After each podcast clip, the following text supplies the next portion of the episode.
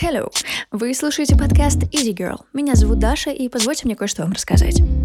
Как-то раз я попала на курс по подкастам Кристине Вазовски. У меня было офигеть как много идей, я писала интервью с телефоном в носке, строила план по покорению iTunes. В какой-то момент я поняла, что поймала полное отторжение. Я не могла подойти и сделать монтаж, я не могла даже думать о подкастах, я вообще не поняла, что со мной происходит. Меня начало тошнить от своего голоса, у меня стало не хватать времени, у меня появились куча отмазок. Короче, у меня опустились руки.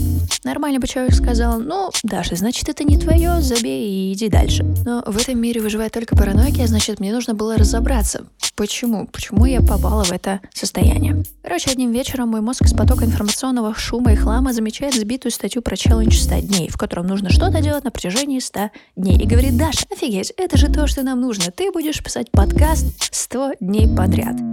И я говорю, what? Он мне говорит, да, это то, что нам нужно. Короче, мы долго спорили, я ушла спать. Через 33 минуты мой мозг говорит, ну что, не спишь? И я ухожу в соседнюю комнату писать текст этого трейлера.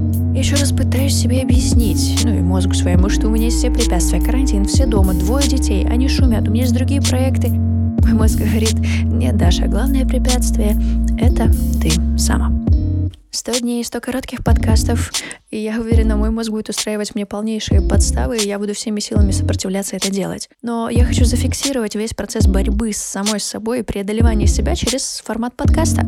Вот такой вот спорт. Мой мозг придумал такую фишку, что если я сольюсь, я побреюсь машинкой под ноль. Подписывайтесь на меня в соцсетях, не забывайте писать слова поддержки. Тот, кто угадает, на каком дне я сольюсь, если я сольюсь, получит от меня подарок. Кое-что поняла, во что я вписалась. Это полная жопа.